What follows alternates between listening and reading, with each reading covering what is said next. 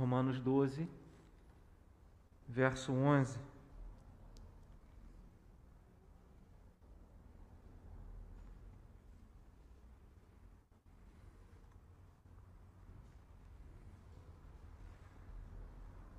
Romanos doze, verso onze, diz assim a palavra de Deus: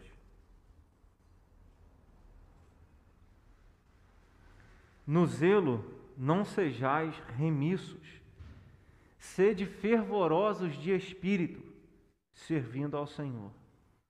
No zelo não sejais remissos, sede fervorosos de espírito, servindo ao Senhor. Que Deus nos abençoe na meditação da sua palavra. Houve um homem que com quarenta anos foi espiar a terra de Canaã. Deus havia determinado que Moisés conduzisse o povo até da terra de Canaã, terra prometida, e esse foi junto com onze pessoas, e eles foram buscar informações a respeito da terra prometida. E esse homem estava com aproximadamente quarenta anos. Aproximadamente não, estava com quarenta anos. E ele volta com a informação de que a terra era maravilhosa. Só que os outros disseram: olha, a gente não vai poder, poder herdar essa terra, porque o povo lá é gigante. A gente parece formiga, gafanhoto na presença deles. E eles até acham que nós somos assim. Então a gente não vai dar conta de vencer a batalha. E aí a maioria, ficou esse e mais um outro, acreditando que Deus ia dar vitória, mas outros dez disseram: olha, nós não, não vamos dar conta, não vamos conseguir. O tempo passou, o povo, em virtude disso, ficou quarenta anos no deserto. Depois, Josué faz com que o povo herde a terra prometida, e aproximadamente cinco anos depois de já entrar na terra prometida, esse homem, já com seus oitenta e cinco anos, quarenta e cinco anos depois, Calebe, ele falou para Josué: Josué, um dia Deus prometeu, através de Moisés, que aquele monte ia ser meu e da minha descendência. O mesmo vigor que eu tinha com quarenta anos, quarenta e cinco anos depois, eu estou com o mesmo vigor. E eu continuo acreditando que Deus vai me dar vitória sobre aqueles gigantes que estão lá nas montanhas. E aquela região passou a ser de Calebe e da família dele. Será que a gente consegue manter o vigor por quarenta e cinco anos? Será que a gente consegue manter a mesma disposição? Porque eu não preciso nem perguntar, né? Mas será que você é a mesma pessoa de dez anos atrás? Eu vejo as fotos dez anos, cinco anos atrás. Já dá uma diferença. dez anos atrás, mais ainda. E se você, e os mais velhos, né? Se for colocar os anos aí, ó. Nós não somos a mesma pessoa. E o tempo vai passando para todo mundo. E o vigor físico também passa. Mas não deveria ser assim com a nossa disposição mental e espiritual. No que diz respeito a questões físicas, é inevitável o amortecimento do corpo. É inevitável o corpo perecer. É inevitável as rugas. Mas não deve ser assim em relação à nossa disposição espiritual, à nossa disposição mental. Quantas pessoas no meio da caminhada cristã começam a desanimar? Como, como pastor, eu já vi isso muitas vezes. E vigio para que eu mesmo não seja achado assim. Vamos fazer isso, vamos acontecer. Vamos fazer tal e tal coisa. Vamos. Um dia, dois dias, uma semana, um mês. São poucos o que vão perseverando até o fim. Na verdade, esse é um conceito bíblico. Apertada é a porta e estreito o caminho que conduz à vida, e são poucos que entram por eles, por ela, por essa porta. Então a palavra de Deus nos ensina que, embora seja poucos, mas tem aqueles que fazem parte de uma grande multidão que vai ser arrebatada, que vai estar com Jesus na glória por vir, como a palavra de Deus nos ensina. O grande desafio nosso é mantermos essa mesma disposição até o final da jornada. Podemos falar como o apóstolo Paulo disse: olha, eu combati o bom combate, completei a carreira, cheguei até o final e mantive a minha fé. Ainda continuo com a minha disposição de confiança em Deus em toda e qualquer situação. Quando Paulo escreveu essa carta aos Romanos, onde ele trata de vários temas, temas que falam da graça, da justificação pela fé, do perdão de pecados pela fé em Jesus, mas no capítulo de número doze, ele começa falando de uma disposição que deve haver em nossa vida, de apresentarmos o nosso corpo, a nossa vida como um todo, como um sacrifício vivo, santo e agradável a Deus. E ele completa dizendo: nós não podemos nos conformar com este mundo, com este século, mas devemos nos transformar pela renovação da nossa mente, para que nós experimentemos qual seja a boa, perfeita e agradável vontade de Deus. Paulo, nesse capítulo, está fazendo um chamado a cada discípulo, a cada cristão, a se envolver de tal maneira na vida cotidiana, na vida humana, a não, se, a não misturar os seus princípios, a não confundir os seus valores, e a ter uma disposição de vida tal que as pessoas vejam que é um sacrifício vivo. O que é um sacrifício vivo? O que é uma disposição de entrega?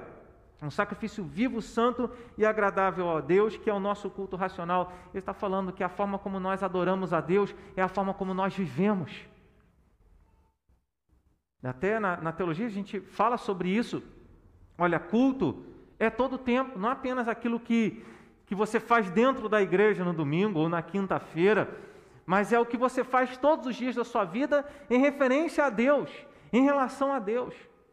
É a sua adoração, é o seu estilo de vida que expressa o seu culto e a sua adoração ao Senhor. E Paulo, ao fazer esse chamado, esse alerta, chamando, olha, não se conforme com este mundo, não se amolde, não tome a forma, não se modele com a forma do mundo, mas seja modelado pela palavra de Deus, pela vontade de Deus. Então, lá no capítulo treze... verso onze em diante, ele vai falar sobre os filhos, das, os filhos da luz, as armas da luz. Em, em contrapartida, ele fala das armas das trevas e os filhos das trevas. E, nesse, e, e quando ele está falando sobre a arma das, as armas da luz, os filhos da luz, aqui no capítulo de número doze, ele está mostrando para nós essas virtudes. Está mostrando para nós que armas são essas, que atitudes são essas, como nós vamos apresentar a Deus o nosso corpo como um sacrifício vivo, como nós vamos viver de tal maneira a não tomarmos a forma do mundo, a não nos conformarmos com os valores que o mundo, e, e mundo in, entenda é, o, o lugar que nós vivemos, que tem valores e princípios contrários à palavra de Deus. Porque nós estamos no mundo, mas podemos viver no mundo de maneira santa, de maneira piedosa, de maneira que agrade ao Senhor. Então Paulo, do verso três ao verso oito, ele fala sobre os dons, sobre a capacitação que vem de Deus para a gente agir dessa maneira, entregando a Ele um sacrifício que seja agradável, um sacrifício vivo, um culto racional. E depois do verso nove em diante, ele fala sobre essas virtudes, sobre atitudes que nós devemos ter, que vão expressar essa vida, que não tem a forma do mundo, mas tem a forma de Cristo. Que não tem a forma de valores contrários à palavra de Deus, mas tem a forma da santidade do próprio Deus. É isso que a palavra de Deus nos convoca. Mas é, é, e mesmo sabendo disso, mesmo sabendo das virtudes, é possível que em alguns momentos a gente vacile, que a gente desanime, que a gente perca a disposição. Então Paulo, dentre tantas virtudes, no verso onze, ele diz: no zelo não sejais remissos, sede fervorosos de espírito, servindo ao Senhor. Paulo escreve à igreja: seja fervorosa de espírito. Se a palavra de Deus diz para crente, diz para cristão, que o cristão precisa ser fervoroso de espírito, é porque em algum momento esse cristão pode esfriar. Sabe aquela história que nós usamos desde sempre em discipulado, que a brasa fora da fogueira, fora do braseiro, a tendência dela é apagar? Então precisamos manter essa brasa, essa chama acesa, chama que foi acesa não pela vontade humana, não por obra humana, mas foi acesa pelo Espírito Santo de Deus. O apóstolo João, no Evangelho, capítulo um, verso de número treze, ele vai falar: olha, esses que não nasceram da vontade da carne, nem da vontade do homem, mas nasceram da vontade de Deus. E assim, nós devemos estar atentos sobre esse, esse fervor espiritual, sobre a disposição de estarmos engajados e envolvidos na obra de Deus, fazendo a vontade do Senhor.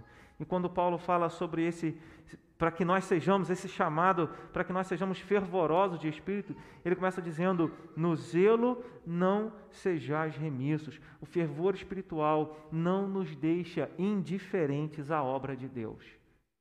Primeira lição aqui: no zelo não sejais remissos. Existem outras possíveis traduções.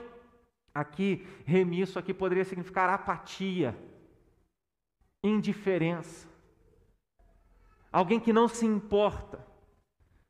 E quantas vezes vivemos a vida cristã sem nos importarmos com o todo do reino de Deus, imaginando e, e, e reduzindo o cristianismo, reduzindo o cristianismo a tal ponto de fechá-lo em quatro paredes, de fechá-lo apenas e limitá-lo apenas numa questão teórica, numa questão teológica, apenas na ortodoxia, que é a doutrina correta, e esquecemos da ortopraxia, que é a prática de uma vida correta que agrada a Deus, aquilo que o irmão do Senhor Jesus falou na carta, Tiago, escrevendo, ele diz: olha, mostra-me as tuas, a tua, as tuas obras sem fé, e eu pela minha fé te mostrarei as minhas obras.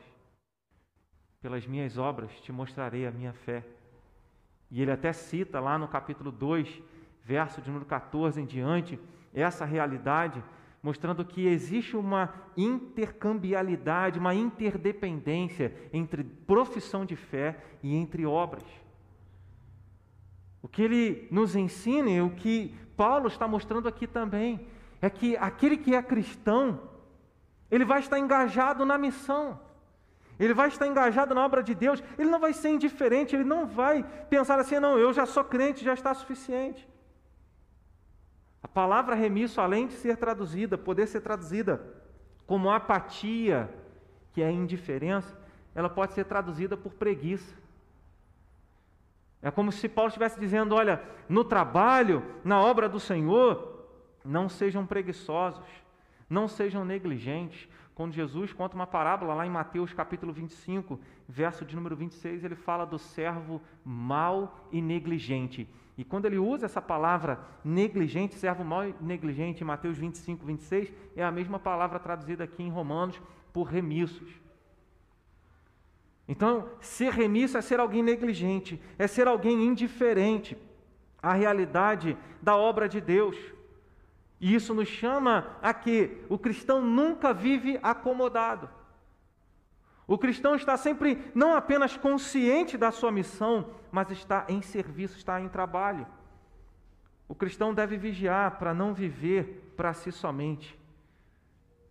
Ele deve pensar: eu sou e eu sou e estou para a glória de Deus. Se eu estou vivo, se eu sou cristão, eu vivo para a glória de Deus. Como nós temos vivido a nossa vida? Quem é você no reino de Deus? Quem é você na convocação de Jesus, quando ele diz: ide e fazei discípulos? Quem é você quando Paulo convoca no zelo? Não sejais remissos, não seja indiferente, não seja apático, não seja preguiçoso em relação à obra de Deus. E a palavra zelo, até no, no próprio contexto aqui, se a gente voltar ao verso de número oito, quando Paulo está falando sobre os dons, quando ele usa aí no finalzinho do verso oito, o que preside com diligência. Na palavra original, é a mesma palavra, zelo e diligência. Então, na diligência, na obra, na efetividade do trabalho, no acontecer do trabalho diariamente, não seja preguiçoso em relação ao reino de Deus, não seja indiferente em relação à obra de Deus, viva a palavra de Deus. Então, a vida cristã deve ser ativa, envolvida no reino de Deus, pensando, e como Paulo fala aos Filipenses, também aos Colossenses, pensando nas coisas do alto. Nós, muitas vezes, nos pegamos pensando mais nas coisas aqui da terra do que nas coisas do alto. Ser fervoroso de espírito é, é, é ter o pensamento e ter a disposição de estar ligado com as coisas de Deus, com a obra de Deus, e, e, e questionando o que eu estou fazendo para cumprir a obra de Deus, a vontade de Deus. Ser cristão não é apenas dizer, olha, eu creio em Jesus. Ser cristão não é apenas dizer, olha, eu sou membro da igreja. Ser cristão não é apenas ter o nome arrolado no hall de membros da igreja, ser recebido, participar da Santa Ceia, orar e ler a Bíblia. Ser cristão é estar envolvido com a missão do reino, com a mensagem do reino. E aí Paulo está dizendo, nós não devemos nos satisfazer com uma vida cristã que se resume apenas É, a contemplação e, traduzindo para nós, apenas em ir à igreja. É mais fácil ser cristão aqui. Às vezes, às vezes tem, tem as exceções, mas geralmente é mais fácil ser cristão aqui. O nosso desafio é ser cristão lá fora. No nosso trabalho, onde quer que a gente vá, nos diálogos, nas conversas, e demonstrarmos uma vida diferente. A gente não tem que se satisfazer, dizer assim, não, eu estou indo à igreja, eu estou lendo a Bíblia e orando, e isso está bom. Sabe, e tudo à volta, tudo que está acontecendo à volta, você está indiferente a isso. O cristão não coloca a, a cabeça é, dentro do buraco, e dentro do buraco da, da fé cristã, da religião cristã, e diz assim, agora já ponto, já alcancei o que eu tinha que alcançar. O cristão, ele olha o mundo à volta dele. E ele pensa como o reino de Deus pode impactar o mundo à volta dele.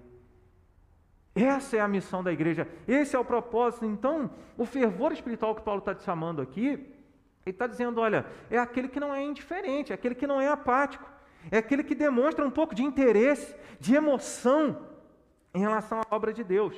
Nós vamos nos satisfazer, sim, com uma vida cristã que busca ser igreja e não ir à igreja, que busca ser sal e luz, e não apontar para a luz, que busca ser instrumento nas mãos de Deus. O indiferente, o apático, o remisso, ele fica contente em ir à igreja. Mas o diligente, o zeloso, só se satisfaz no ser. O ser cristão, o ser discípulo, o ser um pregador do Evangelho, o ser um presbítero, o ser um diácono, o ser um missionário, ser um discipulador, ser um visitador, ser um intercessor. Ele está pensando no ser, ele não está pensando no que ele tem ou onde ele vai, ele está pensando em ser, porque é no ser que se manifesta a vida cristã. Você não pode negar quem você é. Você pode enganar sobre outros aspectos da vida, mas não podemos enganar quem nós somos. Então o cristão, ele está preocupado, sim, com quem ele é, com quem ele é em casa, com quem ele é na igreja, com quem ele é no trabalho. E o que ele é e o que nós somos reflete, inevitavelmente, nas nossas atitudes. E é o que Paulo está dizendo. Em relação à obra de Deus, em relação à diligência, não seja preguiçoso, não seja apático, não seja indiferente, demonstre interesse na obra de Deus. Isso deve nos levar a refletir. Nos importamos, são perguntas para ajudar a gente, nos importamos com as pessoas que estão sendo salvas? Mais ainda, nos importamos com aquelas que ainda não são salvas. Exemplo simples, básico, embora eu não quero limitar é, aqui a questões eclesiásticas ou dentro da igreja, num dia de culto. Você repara quem visita a igreja? Você se preocupa se ela está entendendo a mensagem? Você se aproxima daquele que ainda não conhece? O cristão ele está interessado no ser, ele pensa na outra pessoa. Então, são perguntas é, termostáticas para nós. Nos importamos com aquelas pessoas que estão longe dos caminhos do Senhor? Jesus olhava para as multidões e a palavra registra. E ele se compadecia delas. Ele se enchia de compaixão, porque ele as via como ovelhas sem pastor. É essa perspectiva. O cristão, ele não fica indiferente a essa realidade eterna, a essa realidade espiritual na vida das pessoas. Assim como Jesus, quando olhava para as multidões, se compadecia, porque eram como ovelhas sem pastor, e ele orientava, e ele se aproximava para ser o caminho que elas precisavam seguir. Será que o cansaço do dia a dia tem nos deixado indiferentes? Será que a frieza ou mornidão de outras pessoas, a indiferença de outras pessoas, tem nos deixado também endurecidos em relação à obra de Deus? Será que as nossas desculpas de estarmos cansados? Ah, estou cansado, trabalhei a semana toda. Ou cheguei agora do trabalho, vamos pensar aí na, numa necessidade durante a semana, e não domingo. Cheguei agora do trabalho, não tem como eu levantar, não tem como eu sair, não tem como eu fazer algo. Será que as nossas desculpas de estarmos cansados, de estarmos ocupados e de outras coisas importantes que temos para fazer realmente justificam a apatia, a indiferença? A vida cristã é ativa e por isso não deve ser resumida a um dia na semana, a um momento de oração e leitura bíblica. É o que você está sendo no reino de Deus. Não é o que você recebeu de Deus. É quem você está sendo, quem você é no reino de Deus. William Barclay, comentando esse texto, ele vai dizer assim: o cristão pode inflamar-se. A palavra de Deus diz, irai-vos, até nesse contexto aqui de Romanos doze, irai-vos e não pequeis, não se põe o sol sobre a vossa ira. Mas dai, dai lugar à ira. É nesse contexto aqui de Romanos doze. Então ele fala, o cristão pode inflamar-se, mas nunca oxidar-se, nunca enferrujar. Você não pode ser um cristão enferrujado. Você não pode ser um cristão que vive no passado pensando, ah, eu era assim, ah, que bom era aquela época, ah, eu fazia desse jeito, ah, agora eu não quero mais, agora é muito ruim servir ao Senhor, nós estamos vivendo outros tempos. Não, o cristão ele está sempre pensando, o que, que eu posso fazer para mudar a realidade de uma pessoa, para cumprir a missão na vida de uma pessoa. E aí então, no contexto do Novo Testamento, Paulo ele ensina, em algumas de suas cartas, primeira Coríntios nove, verso vinte e quatro a vinte e seis, ele diz, nós somos atletas. O atleta está trabalhando e correndo para alcançar um prêmio. Ele diz, escrevendo na segunda carta a Timóteo, capítulo dois, verso quatro, nós somos soldados. Num lugar ele diz, somos atletas, no outro lugar ele diz, nós somos soldados. Nós aprendemos com Jesus em Mateus dez, dezesseis, vos envio como ovelhas para o meio de lobos, somos discípulos no meio de lobos, somos soldados num campo de batalha, somos atletas no meio de uma competição, somos servos por meio de quem as pessoas irão crer e confessar Jesus Cristo como Senhor e Salvador de suas vidas, como Paulo argumentando com os cristãos de Corinto, que ficavam dizendo, eu sou de Pedro, eu sou de Paulo, eu sou de Apolo, eu sou de Cristo. E Paulo diz, quem somos nós? Somos servos por meio de quem crestes. É isso que nós devemos ser. Mas a pergunta é, quem é você? Quem você tem sido no reino de Deus? Não transforme o seu cristianismo numa religiosidade vazia. Não transforme o seu cristianismo sem efeito no mundo que você está vivendo, sem efeito no ambiente que você é, convive e está todos os dias. Então não seja indiferente. Isso é fervor espiritual. Você quer saber se você é fervoroso espiritualmente? Tem esse termômetro. Eu estou incomodado com a realidade do outro? Ou estou apático? Ou estou sempre cansado? Eu estou sempre ocupado? Estou sempre com outras prioridades? Quais são as suas prioridades? E a palavra de Deus diz que as prioridades não são aquelas que nós temos como nossas e terrenas, mas as prioridades devem ser as de Deus para nós. E até um desafio, pensando no meu caso como pastor, porque é o meu trabalho, mas eu posso transformar o meu trabalho numa condição confortável e dizer assim: eu já prego domingo, eu já trabalho na igreja durante a semana. Mas é o desafio que todos nós temos, de fazermos com que a nossa vida tenha efeito na vida dos nossos vizinhos. Fazer com que a nossa vida tenha efeito na nossa comunidade. Tenha resultados, tenha efeito na vida das pessoas que nos cercam. As pessoas olham para nós e nos veem como quem? Como elas nos veem? Então Paulo diz: não seja indiferente à obra de Deus. E você vai precisar, para isso, demonstrar esse fervor espiritual dessa maneira. Então, o fervor espiritual não nos deixa ser indiferentes em relação à obra de Deus, apáticos. Fervor espiritual é uma ordem de Deus.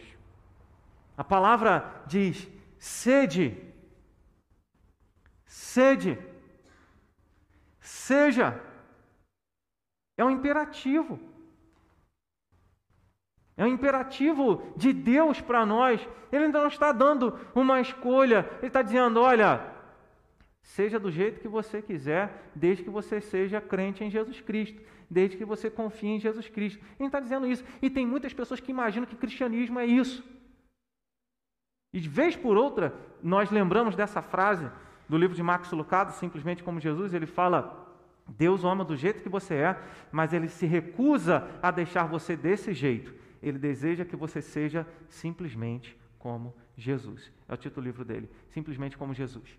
Porque Deus nos toma, mas ele não nos deixa do mesmo jeito. Ele quer que nós sejamos cada vez mais parecidos com o Filho dele, Jesus Cristo, nosso Senhor e nosso Salvador. Então imaginar que uma vez que nós cremos em Cristo, já está tudo bem e tranquilo, nós nos deparamos com textos como esse, onde Deus ordena que nós sejamos fervorosos de espírito. Ele diz: seja. Então é uma ordem. E aí, quando a gente fala fervorosos de espírito, no Novo Testamento, a gente encontra, até no Antigo Testamento, a gente encontra expressões em relação ao Espírito Santo de Deus, em relação à nossa alma. Paulo, quando escreve aos Efésios, no capítulo cinco, verso dezoito, ele diz: enchei-vos do Espírito Santo. Então existe uma ordem: enchei-vos do Espírito Santo. Em Gálatas cinco dezesseis, uma outra ordem: andai no Espírito Santo. Então, é, é, é ter o Espírito Santo dentro de nós, agindo através das nossas atitudes, nos cercando de todas as maneiras. Então, encha-se do Espírito Santo de Deus, ande no Espírito Santo de Deus. primeira Tessalonicenses cinco dezenove, não apague o Espírito Santo de Deus. Todas as ordens, se você observar e fizer essa leitura, sempre assim: andai, enchei-vos, não apagueis. Ordens de Deus para nós. Não entristeçais o Espírito Santo de Deus. Efésios capítulo quatro, verso trinta. Nós sabemos que a ação do Espírito Santo de Deus na nossa vida é uma ação graciosa por Deus. A gente não sabe de onde vem nem para onde vai, assim é todo aquele que é nascido de Deus, disse o Senhor Jesus para Nicodemos. Porque o Espírito Santo opera onde e quando e em quem ele quer. Mas quando ele opera em nós, quando ele tira a nossa cegueira espiritual, quando ele nos concede o dom da fé e do arrependimento, nós temos a responsabilidade de alimentar essa chama. Nós temos a responsabilidade, aqui é um trabalho em conjunto que na teologia é chamado de santidade. Um trabalho em conjunto. Quando Deus opera na nossa vida por uma ação graciosa e, e, e de dom, dele sobre nós com o Espírito Santo e opera na nossa alma. E aí então ele nos habilita e nos capacita a vivermos de acordo com a vontade dele. E somos responsáveis, porque senão Deus não teria, pela sua palavra, nos ordenado a nos encher do Espírito, a sermos fervorosos de Espírito, a andarmos no Espírito, a não apagarmos o Espírito, a não entristecermos o Espírito Santo de Deus. Então, o que a palavra de Deus nos mostra é que o fervor espiritual é uma ordem, e no sentido de que, ainda que nós sejamos alvos de uma ação graciosa de Deus, temos essa responsabilidade. Então, Davi, depois de ter pecado, depois de ter adulterado, ele clama ao Senhor, Salmo cinquenta e um, verso de número onze, Senhor, não me retires o teu Santo Espírito. Ele está clamando a Deus, Senhor, não me tire o teu Espírito Santo. Então que seja parte das nossas orações, Senhor, encha-me do teu Espírito Santo. Capacite-me com o teu Espírito Santo, ajude-me a andar no teu Espírito Santo. Entendendo que não é apenas, não é uma coisa mística. Como é que você sabe que está andando no Espírito Santo? Gálatas cinco, vinte e dois. O fruto do Espírito é amor, paz, alegria, benignidade, bondade, fidelidade, mansidão, domínio próprio. É assim que nós sabemos que estamos andando no Espírito. Então é uma ordem de Deus. Quando lá em Atos, Lucas, ele registrou que os irmãos ficaram cheios do Espírito Santo de Deus. Sabe quando? Depois que a igreja orou. Atos capítulo quatro, verso de número trinta e um, tendo eles orado, tremeu o lugar onde estavam reunidos, todos ficaram com um pouquinho do Espírito Santo. Não.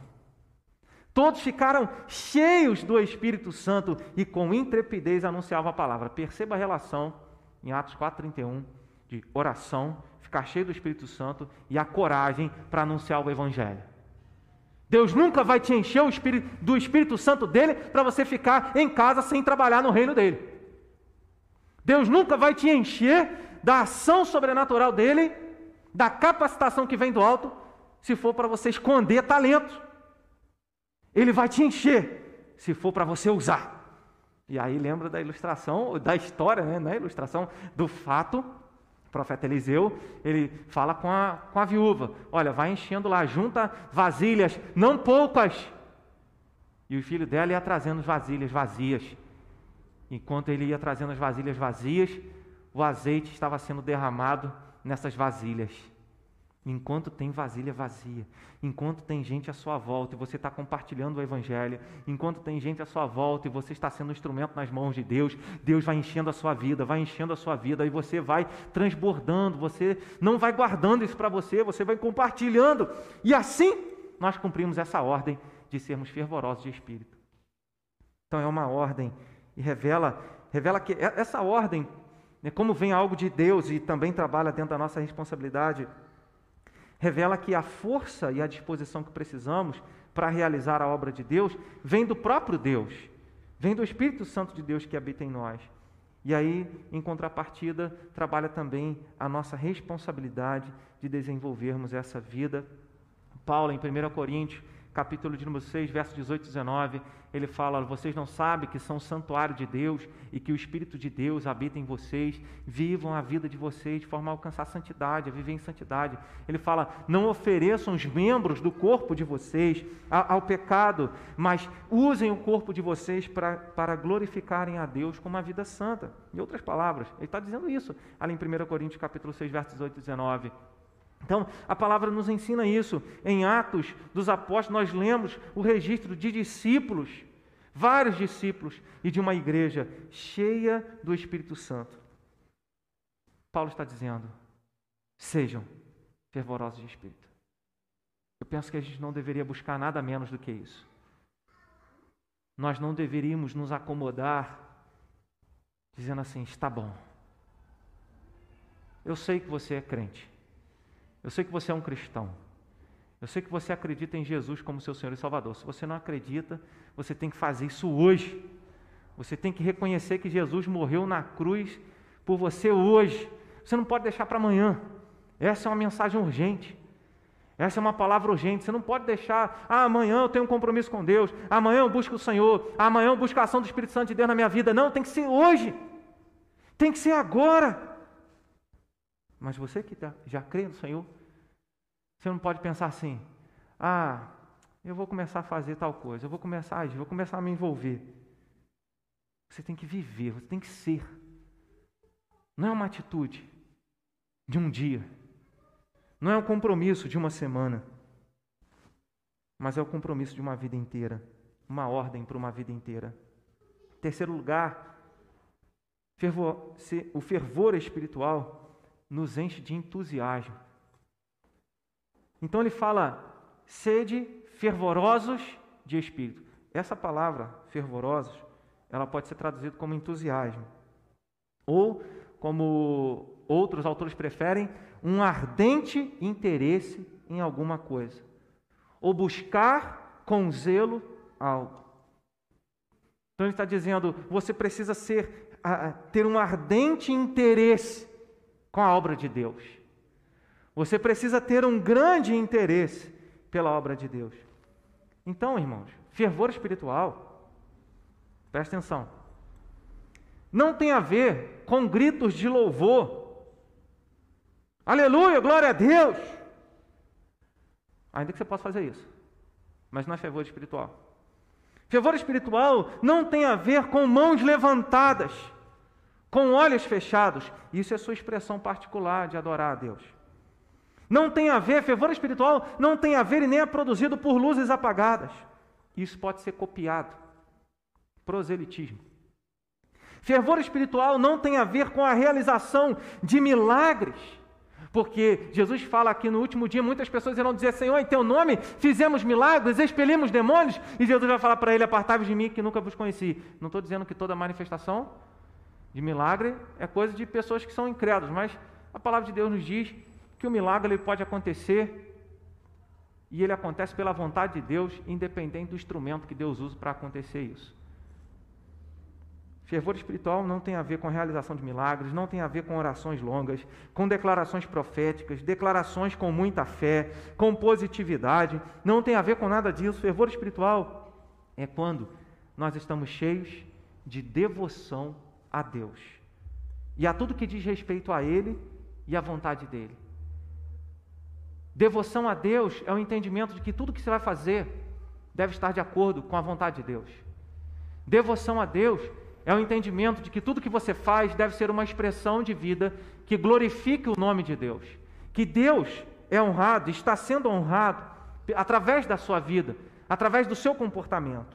Fervor espiritual, então, sendo estar cheio dessa devoção a Deus, tudo que diz respeito a Ele, é estar entusiasmado com a mensagem do reino, com a obra do reino, com o Senhor do reino, com a futura manifestação do reino de Deus. Isso que é ser fervoroso de espírito. É você ter entusiasmo com a maior das maiores mensagens que a humanidade já viu. Deus enviou o seu Filho amado para morrer no nosso lugar. E todo aquele que nele crê não perece, tem a vida eterna. A mensagem das mensagens. Essa é a grande mensagem. Então, você ainda permanece entusiasmado com essa mensagem. É a mensagem que vai transformar a vida das pessoas. Paulo fala nessa mesma carta aos Romanos, capítulo um, verso número dezesseis, não me envergonho do Evangelho, porque é o poder de Deus para a transformação de todo aquele que crê. Essa é a mensagem das mensagens. Você está entusiasmado com a mensagem, com a obra. Qual é a obra? Fazer discípulos. Tem gente que só fica entusiasmado com o louvor, com aquela mensagem é, legal, que fala o que ela está querendo ouvir, com aquele culto animado. Ainda que o culto deve ser animado, é uma expressão de louvor a Deus. Mas tem gente que só acha que está bom assim. Mas a palavra nos ensina que a nossa devoção a Deus deve ser a tudo. E será que nós estamos entusiasmados com a obra de Deus? Você já parou para pensar o que, que Deus está fazendo agora no mundo? O que, que Ele está fazendo agora na vida de tantas pessoas que a gente nem conhece? Ele está trabalhando. Jesus falou: meu Pai trabalha até agora, e eu trabalho também. E a gente quer se dar a nossa responsabilidade. Então, ser fervoroso de espírito é alguém que está entusiasmado com tudo que diz respeito a Deus. Colocou Deus no meio, colocou o Evangelho, Jesus Cristo. Se tem a ver com a vontade de Deus, então eu estou ali. Então eu quero me envolver. Então eu quero participar. Então eu quero, é, eu quero me envolver de tal maneira que a minha vida expresse essa mensagem, essa obra, esse reinado de Jesus na minha vida e essa esperança da futura manifestação do reino de Deus. Em Atos capítulo dezoito, verso vinte e cinco, essa palavra também aparece, fervorosos. E ela fala de um homem chamado Apolo, que era fervoroso de espírito. E ele pregava e as pessoas atendiam o apelo, atendiam a mensagem. Ele pregava com autoridade, ele pregava conhecendo realmente as Escrituras. Então, esse ser fervoroso de espírito tem a ver com o envolvimento, com a grande missão da igreja, que é fazer discípulos, que é alcançar outras pessoas, que é nos envolvermos com a obra de Deus. Então, é, é, é esse ser, é esse ser fervoroso que é um desafio para nós, porque nós começamos bem. E aí, se nós lemos Apocalipse capítulo três, de sete igrejas, Jesus só não critica uma. Das sete, só não critica uma. Mas aos Efésios, a igreja em Éfeso, ele diz, você abandonou o primeiro amor. A outra igreja, ele diz, você está tolerando aqueles que praticam as obras de Jezabel, os nicolaítas, idolatria. Aí fala para a igreja de Laodiceia, e é esse texto que eu quero destacar. Ele diz, eu te conheço. Você fala que é alguma coisa, mas você não é fria e nem quente. E quando ele usa essa palavra, quente, é exatamente a mesma palavra aqui de Romanos doze, onze, fervoroso. Então Jesus olha para a igreja em Laodiceia e diz, você é morna. Tá, ouvir isso de uma mensagem, até a gente consegue se esquivar, a gente diz assim, olha, se tal pessoa estivesse aqui na igreja, seria bom para ela ouvir isso. Ah, tomara que as pessoas que estejam mornas é, ouçam isso. A gente tem essa, essa, essa tentativa de esquivar. Mas Jesus fala isso para a igreja. Já pensou se Jesus olhasse para você e falasse, eu penso isso também para mim, tá, gente? Eu estou usando para vocês, mas também para mim. Você é um crente morno. E eu estou a ponto de vomitar você. Eu vou apagar a sua luz que você acha que tem. Sabe, é isso que Deus não quer para nós. Cristãos que começam a jornada bem, empolgados, cheios de fervor, mas que no decorrer da caminhada, aquela chama, ela não está sendo alimentada. E uma hora o gás acaba. E quando o gás acaba, o fogo apaga. E você deixa de ser quente. E você passa a ser morno.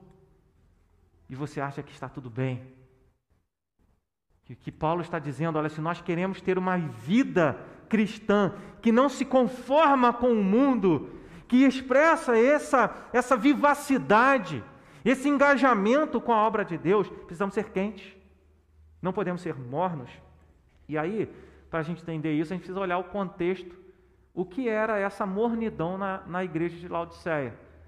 Se você ler lá, Apocalipse capítulo três, verso de número treze, quatorze, quatorze, quinze, ele vai dizer, olha, você diz para você mesma, igreja, estou rica e abastada, e não preciso de coisa alguma,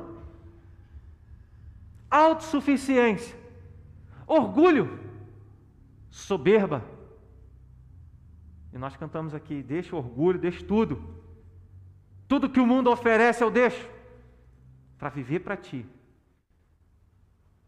Então, o Senhor Jesus e o apóstolo João registram isso em Apocalipse.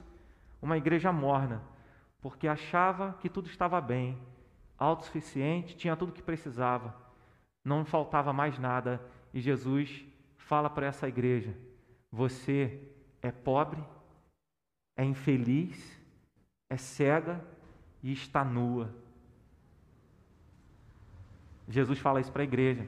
Às vezes a gente usa o texto, eis que estou à porta e bato, Se alguém ouvir a voz, a minha voz, e abrir a porta, eu entrarei e cearei com ele.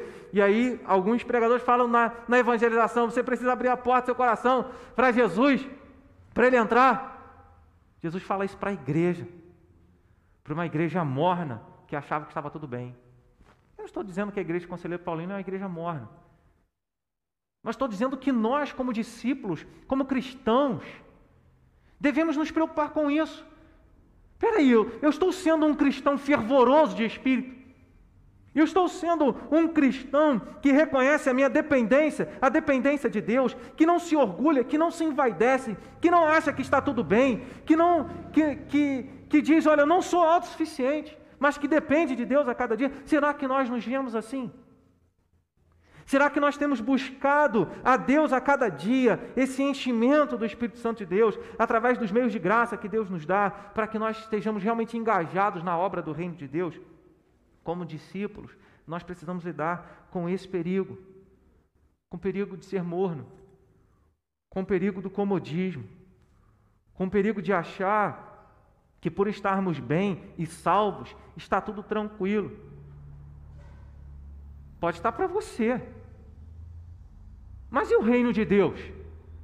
É formado de uma pessoa só? Naquele dia, quando nós tivermos que colocar diante do Senhor, Senhor, o Senhor me deu aqui cinco talentos, toma aqui outros cinco. Senhor, o Senhor me deu dois talentos, toma aqui outros dois. Senhor, o Senhor me deu um talento, fiquei com medo. Toma aqui o seu um talento. Ele vai falar, servo mau e negligente, você devia ter feito alguma coisa, sabe que eu ceifo onde não plantei. Jesus está dizendo, olha, eu vou julgar aqueles que negligenciam. E nós devemos vigiar para que não sejamos cristãos mornos, cristãos indiferentes, mas que possamos buscar ao Senhor de tal maneira e nos envolvermos com a obra de Deus, com a mensagem do reino, com a obra do reino, com o Senhor do reino, com a manifestação do reino, entusiasmados, com ardente interesse. O desafio é como colocar os nossos interesses no lugar certo, sem que eles tomem o lugar dos interesses de Deus. Isso que é ser fervoroso de espírito, é colocar, é, é ter a condição de negar os seus interesses e colocar os interesses de Deus à frente dos seus. Você não precisa levantar a mão, você não precisa gritar. Eu tenho esse hábito, acaba que sendo um hábito, né? Mas também que eu não quero dizer que é fervoroso. Ah, eu é, oro alto, falo alto, eu já falo alto mesmo, natureza. Não quer dizer fervor. Fervor está engajado com a obra de Deus. É ter um ardente interesse por aquilo que pertence a Deus e por aquilo que Ele quer fazer e está fazendo nesse mundo. E nós devemos vigiar para que a gente não comece bem e pare no meio do caminho, morno, frio, longe dos propósitos de Deus, achando que ser cristão é apenas crer em Cristo. E se tem alguém que diz ser cristão é crer em Cristo, sim, mas viva o cristianismo. Não mate a fé cristã. Tem entusiasmo. Jesus nos deixou aqui, Ele nos salvou e nos deixou aqui depois de nos salvar para que nós fizéssemos discípulos de todas as nações. Manter o entusiasmo, o ardente interesse pela obra de Deus, pelo projeto de Deus em fazer discípulos de Jesus, é uma responsabilidade minha e sua. Mesmo tendo a ação do Espírito Santo nas nossas vidas, Paulo, eu não vou ler aqui, mas Paulo, quando ele escreve aos Filipenses, capítulo dois, a partir do verso doze, no verso treze especificamente, ele fala, olha, o Espírito, ele efetua em vocês tanto querer como realizar. Então, se a gente tem a disposição de fazer, se a gente consegue fazer, se a gente tem o desejo de fazer, é o Espírito Santo de Deus que move esse, esse anseio no nosso coração, na nossa vida. Mas nesse contexto, no verso de número doze, o apóstolo Paulo está dizendo, desenvolvei a vossa salvação, com temor e tremor. Desenvolver a salvação é desenvolver a santificação, porque logo depois que ele diz que o Espírito Santo opera em nós o querer e o realizar, ele começa dizendo no verso catorze, seja a vossa vida irrepreensível. Irre irrepreensível de tal maneira que a vida de vocês resplandeçam nesta terra como luzes neste mundo. Então, é, é uma ação e é uma expressão de vida. que demonstra realmente esse fervor, que é o entusiasmo com a obra de Deus, com a vontade de Deus, com aquilo que pertence ao Senhor. E aí a última parte desse texto, desse versículo, quando ele diz, sede fervorosos de espírito, servindo ao Senhor. Servindo aqui um gerúndio da ideia de continuidade. Nunca pararemos de servir a Deus. Nunca. Até mesmo aqueles que estão no céu estão servindo ao Senhor. No novo céu e na nova terra, a palavra de Deus diz assim, e o servem de dia e de noite. Você pode até, não, a gente não vai nem cansar lá. Mas a gente vai servir a Deus de dia e noite. Significa que a gente vai estar em todo o tempo, vinte e quatro horas, glorificando o nome de Deus. Glorificar o nome de Deus não é ficar vinte e quatro horas louvando ao Senhor. É fazendo a vontade dEle. Vivendo a nossa vida como ela deveria ter sido lá no princípio. Cuidando de toda a criação de Deus e assim glorificando o nome de Deus. Então, servindo ao Senhor. O fervor espiritual, ele nos faz servir. Sabe, o fervor espiritual não são aquelas manifestações, mas é alguém simplesmente que às vezes está lá quietinho, não levanta a mão, não ajoelha. São, são formalidades, são formas que não demonstram o que está no coração. Mas ele está engajado. Ele pensa no reino de Deus. Coloca a vontade de Deus à frente dele, das dele. Ele se cansa, ele se deixa gastar, como Paulo falou em relação a determinada igreja, olha, eu me deixo gastar, ainda me deixarei gastar, vocês não têm limites, se eu não me engano, a igreja de Corinto, vocês não têm limites em nós mesmos. Ou seja, ele dava a vida dele por aquela igreja, por aqueles cristãos. E é assim que o fervor espiritual faz, e nos faz servir. Não tem como ser fervoroso de espírito sem servir, sem estar continuamente servindo ao Senhor. Embora a palavra Senhor aqui, em alguns textos, em algumas cópias, é, no, no original, eles abreviaram. Quando a gente faz um estudo nesse, nesse texto, eles falam que essa palavra Senhor, ela foi abreviada. Então, na abreviação, eles escreveram só as consoantes, K R S. Mas existe uma outra palavra também no Novo Testamento com essa abreviação, K R S, que é tempo. Então, duas interpretações aqui nesse texto. Ou servindo ao Senhor, e a ideia é quando Paulo está dizendo servindo ao Senhor, pelo contexto, se você for voltar aqui, no verso dez, ele está dizendo, amai-vos cordialmente uns aos outros, com amor fraternal, preferindo-vos em honra uns aos outros. Então, ele está dizendo, servindo ao Senhor seria servindo aos irmãos, servindo à igreja, servindo o povo de Deus. E isso está em em harmonia também com Mateus, capítulo de número vinte e cinco, a partir do verso de número trinta e um, quando Jesus fala do grande julgamento, ele fala para as ovelhas, todas as vezes que vocês fizeram desses meus pequeninos, vocês fizeram a mim. Então, todas as vezes que nós fazemos a um dos discípulos de Cristo, estamos fazendo a ele mesmo. Então, esse, esse é um contexto, essa é uma interpretação de acordo com o contexto próximo. Servir ao Senhor é servir à igreja, servir ao povo de Deus, servir a obra de Deus, fazendo a vontade de Deus.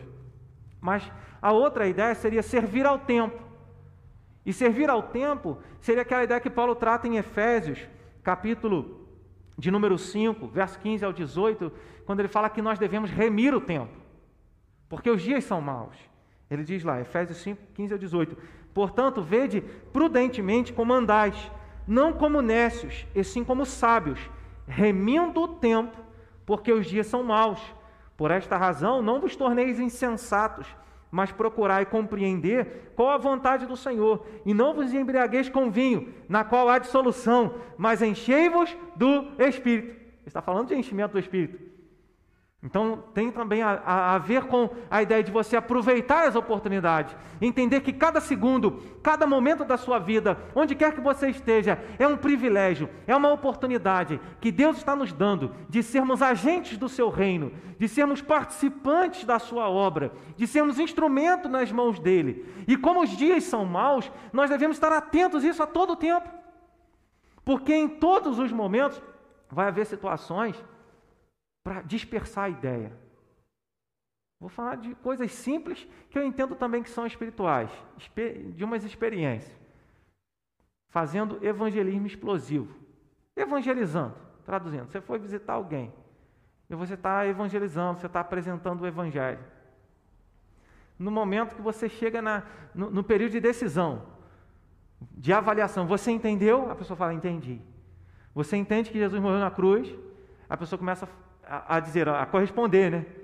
Mas na hora da oração, o telefone toca. Chega uma visita.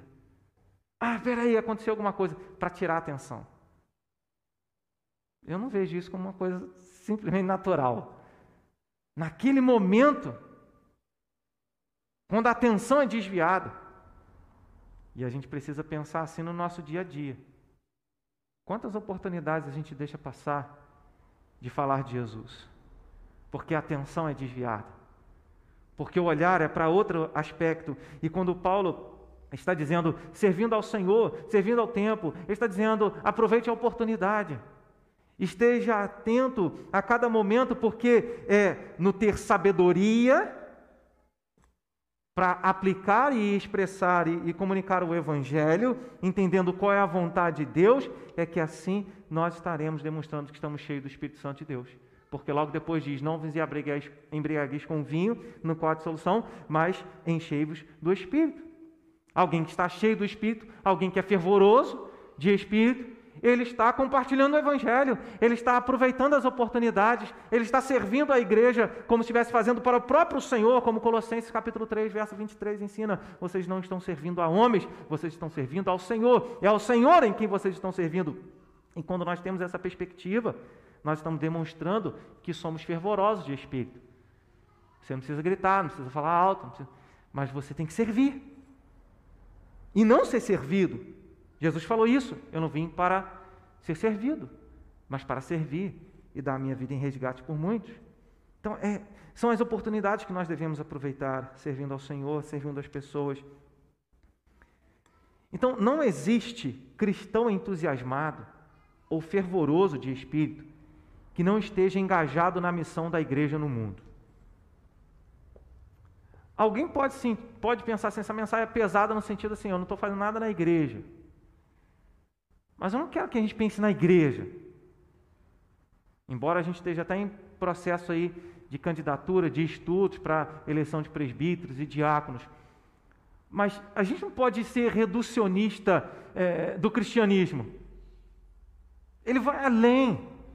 O templo somos nós, igreja, não é este lugar.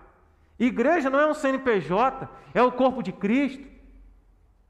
Então, o reino de Deus não é o bairro de Conselheiro Paulino, é o mundo inteiro. A mensagem não está restrita a uma cultura, mas ela alcança pessoas de todos os povos, tribos, línguas e nações. Então, qual é a minha ação, qual é o meu engajamento no reino de Deus? Um cristão fervoroso de espírito, ele está servindo. A pergunta é, o que você está fazendo para a glória de Deus? O que você está fazendo para o reino de Deus? O que você está fazendo para cumprir a missão de fazer discípulos? Se você já recebeu, se você já conhece, você tem que passar para frente. Eu não sei, ué, abre a boca.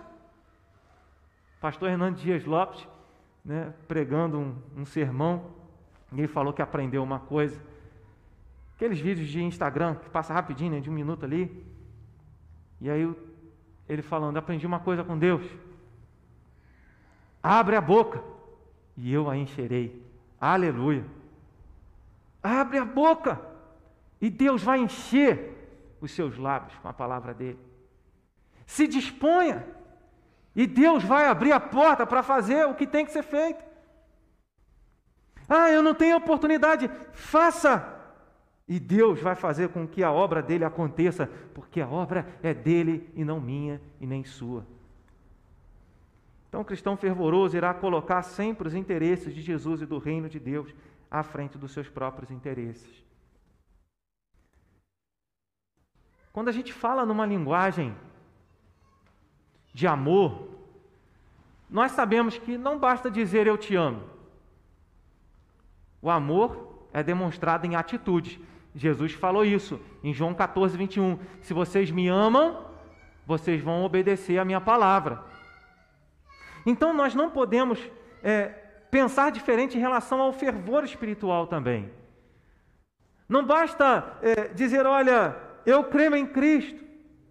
O fervor espiritual se demonstra no dia a dia, no dia a dia das nossas escolhas, no dia a dia das nossas atividades, no dia a dia dos nossos interesses, no dia a dia dos nossos envolvimentos, no dia a dia das nossas prioridades. Jesus desceu da sua glória, deu a vida dele para que nós tivéssemos a salvação. E ele disse, eu vim para fazer a obra do Pai, para fazer o que o Pai havia me designado. Que nós possamos entender que Deus nos deixou aqui. Nós ainda estamos aqui porque existe uma obra a ser feita. E essa obra deve ser feita com entusiasmo. Essa obra não pode ter preguiça nem apatia. Essa obra deve ter oração. Mas essa obra deve ter ação. E que nós possamos viver nessa obra, cumprindo a obra de Deus, esperando aquele dia que nós estará, estaremos para sempre com o Senhor, o qual ouviremos dos lábios do nosso próprio Jesus. Pode entrar, servo bom e fiel. Entra no gozo do teu Senhor. Sabe, é para servo. Entra no gozo do teu Senhor. Entra na bênção. Entra na vida eterna. Entra na vida futura. Entra na plenitude da alegria. Entra em tudo que está preparado para você antes da fundação do mundo. Mas essa palavra será dita para o servo bom e para o servo fiel. Calebe, com oitenta e cinco anos, disse, o mesmo vigor eu tenho. Ele tinha a mesma disposição mental, a mesma disposição espiritual, porque confiava que Deus iria realizar a obra através da vida dele. Não importa a idade que você tenha, não importa o que já passou, as experiências, olhe para aquele que habita em você, o Espírito Santo de Deus, e para aquele grande dia que Jesus dirá, vinde e entre para o reino que está preparado antes da fundação do mundo. E assim nós exaltamos o nome de Deus, assim nós adoramos o nome do nosso Senhor por esse privilégio que Ele tem nos dado de sermos parte ativas e efetivas no reino dEle. Amém? Vamos ficar